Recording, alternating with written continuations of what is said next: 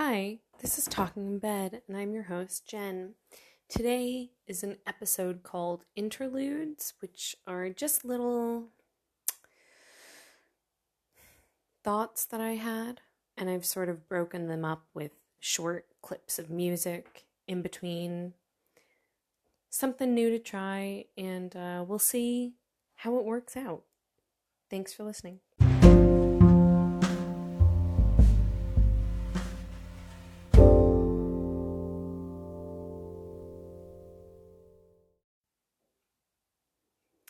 Imagine a girl walking to a well. She has a stick over her shoulders and two empty buckets on either end. Was that ever a real thing people did? I, get, I guess you'd have to carve out divots in the stick to hold the buckets in place. Wouldn't it have just been easier to make something with wheels? If you have the technology to make a bucket, why couldn't you just make wheels and attach it to something? The buckets on either end of the stick kind of look like two wheels on a car axis, so close, yet so far away. The amount of neck pain you'd have to endure to do something like that every day would make it a completely unsustainable method of fetching water.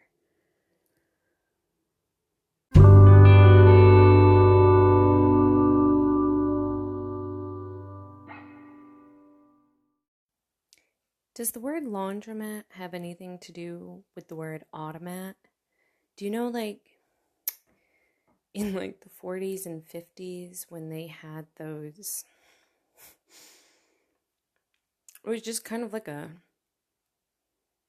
it was like a vending machine essentially, but in a restaurant. It was like a vending machine restaurant where you would just get like sandwiches and stuff from a machine but they were like handmade and stuff. I guess they were made in the restaurant and then they just didn't have like waitresses. You just bought what you wanted. And I'm trying to figure out where the word laundromat comes. How does it intersect with automat? I guess because uh, it's self service. Oh, that's it. That's it. Automats were self service, and a laundromat is self service. Now, I am curious if the word laundromat, like, when did that start becoming, getting used, you know?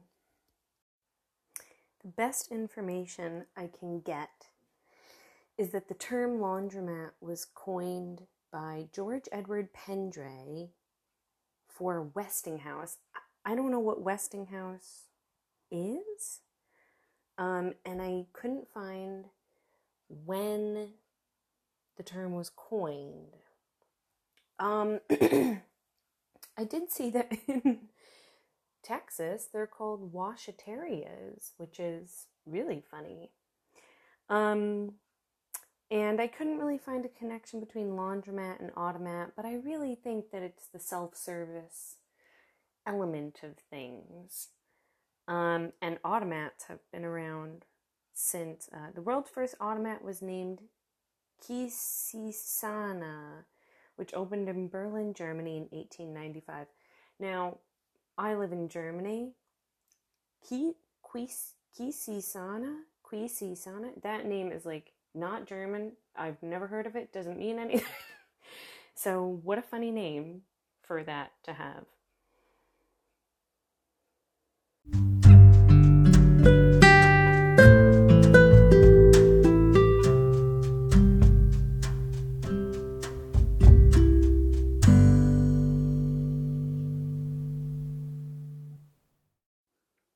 Did you ever um, stab yourself with there's more. Did you ever stab yourself with the end of a pencil when you were a kid? And like the tip of the pencil, or maybe even the whole little. What is that? I know it's not lead. graphite, graphite. Like it got stuck in your skin and then it just stayed there for like years like over a decade, I think that I probably had a piece of graphite. in my left wrist under the thumb. It's gone now, but I mean, why does it take graphite so long to break down inside of human flesh?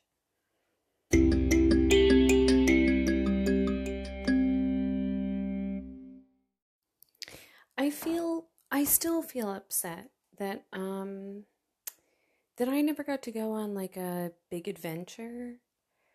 Like there were movies when I was a kid that like the Goonies for one that weren't I mean the Goonies is not like magical, right? It, there's no sort of supernatural thing happening.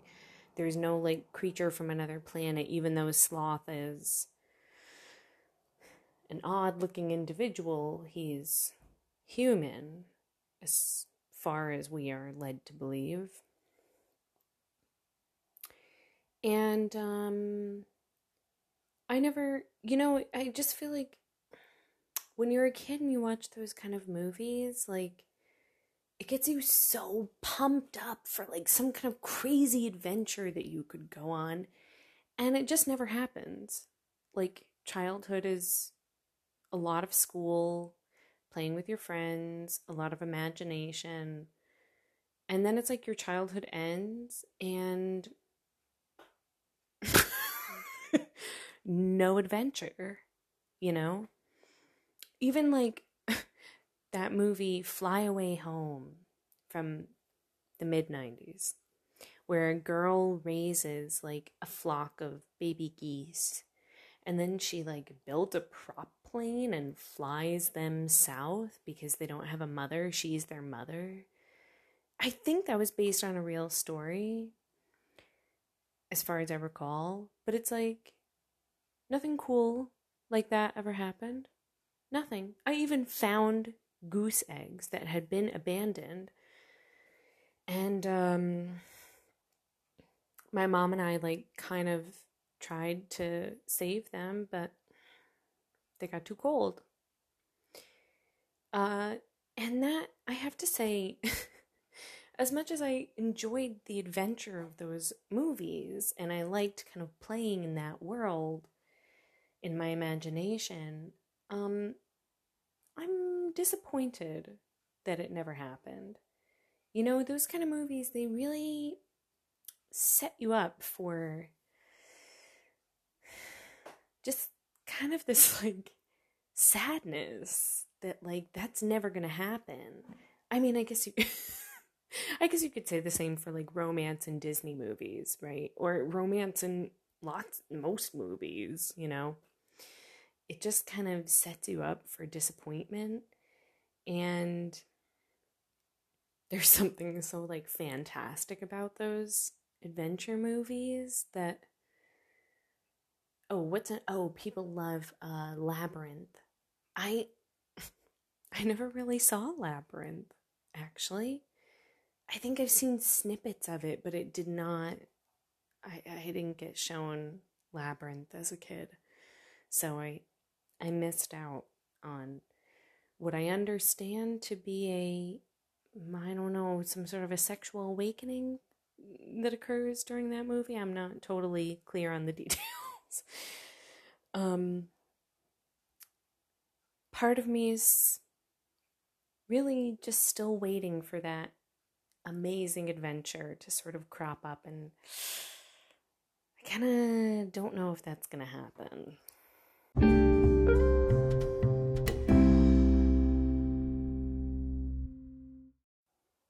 Imagine you're sitting in a coffee shop you have nowhere to go and you're not meeting anyone. You're not sad or overly happy. You just wanted a cup of coffee. The busyness of the place keeps you from being able to focus on reading, so you let your eyes kind of move around, look at different things, and you tune into different parts of conversations. Like eavesdropping in a coffee shop is one of the best things in life.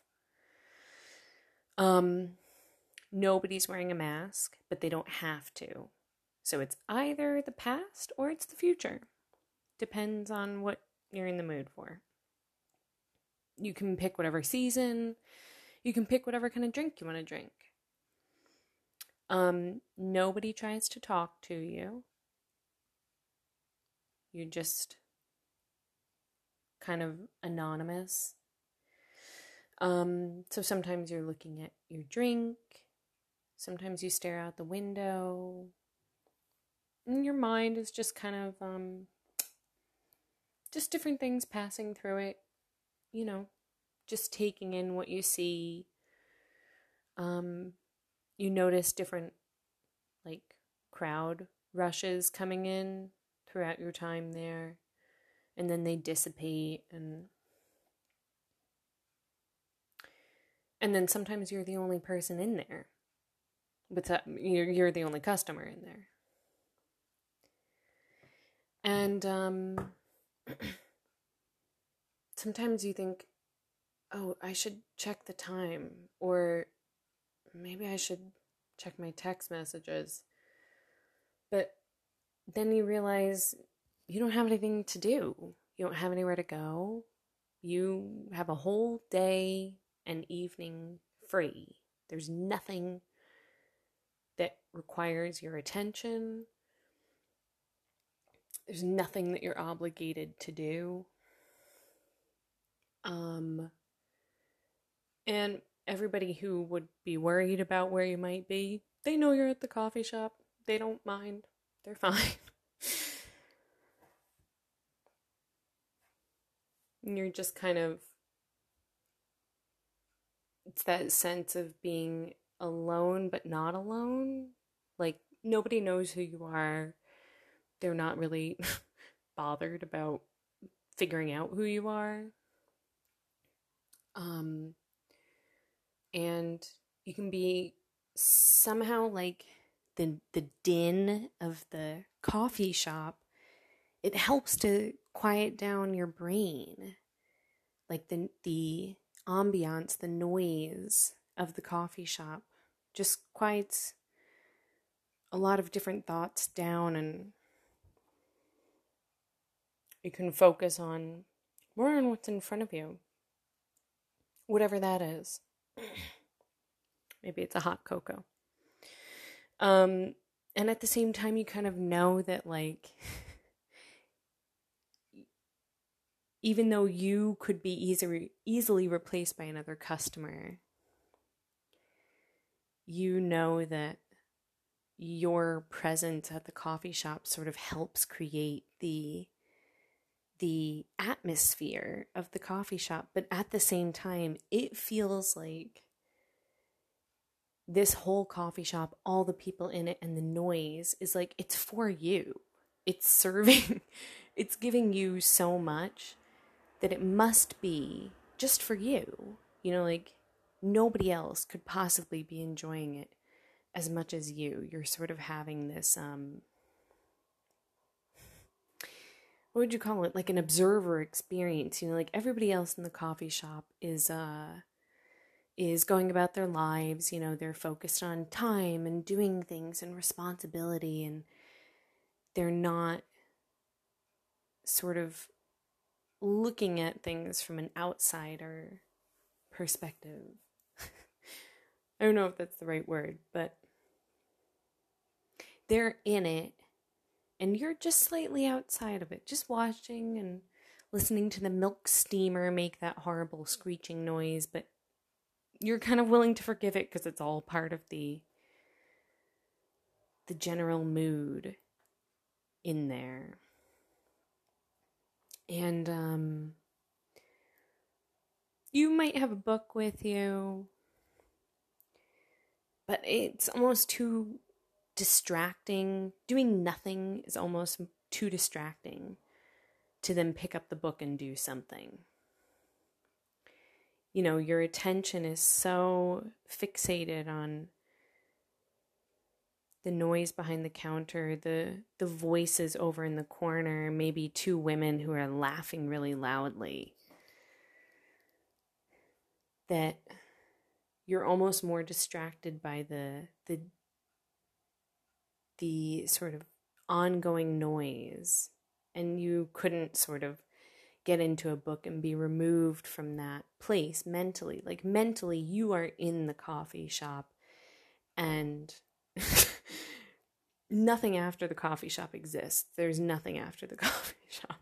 It's just the coffee shop right now. You're immersed in this world. And, um, you know, lots of different thoughts and memories pop up, like memories from your childhood, vacations, childhood pet, uh, an ex pops into your memories. But they're just kind of uh, observations, so like no thoughts about the world necessarily. You're just kind of just thinking about well, you're not even intentionally thinking. It's almost like your thoughts and your memories are they're just kind of floating by like clouds. You know, they're just passing by and you just kind of you see that thought and and then it passes and another one comes by and kind of notice that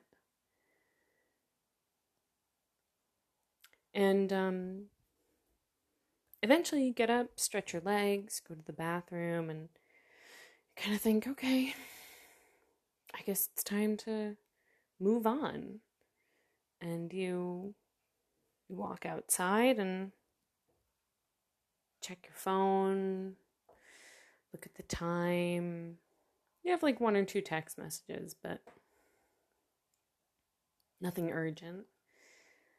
And then you just walk into the evening.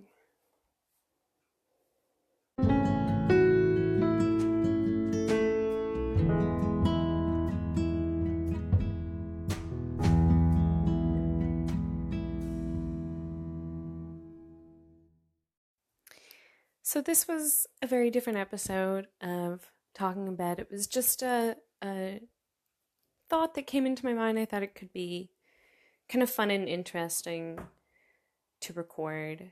And um, I felt kind of funny, like reading from a script. I can't say that I really enjoyed that part. I I found that I really liked to uh, break away from the script and try and talk I didn't feel like the writing was really my voice. It sounded very righty and um so I didn't I didn't like that. I I liked the parts where it felt more you know, when I kind of looked away from what I had written and was just talking off of the theme that I had written about.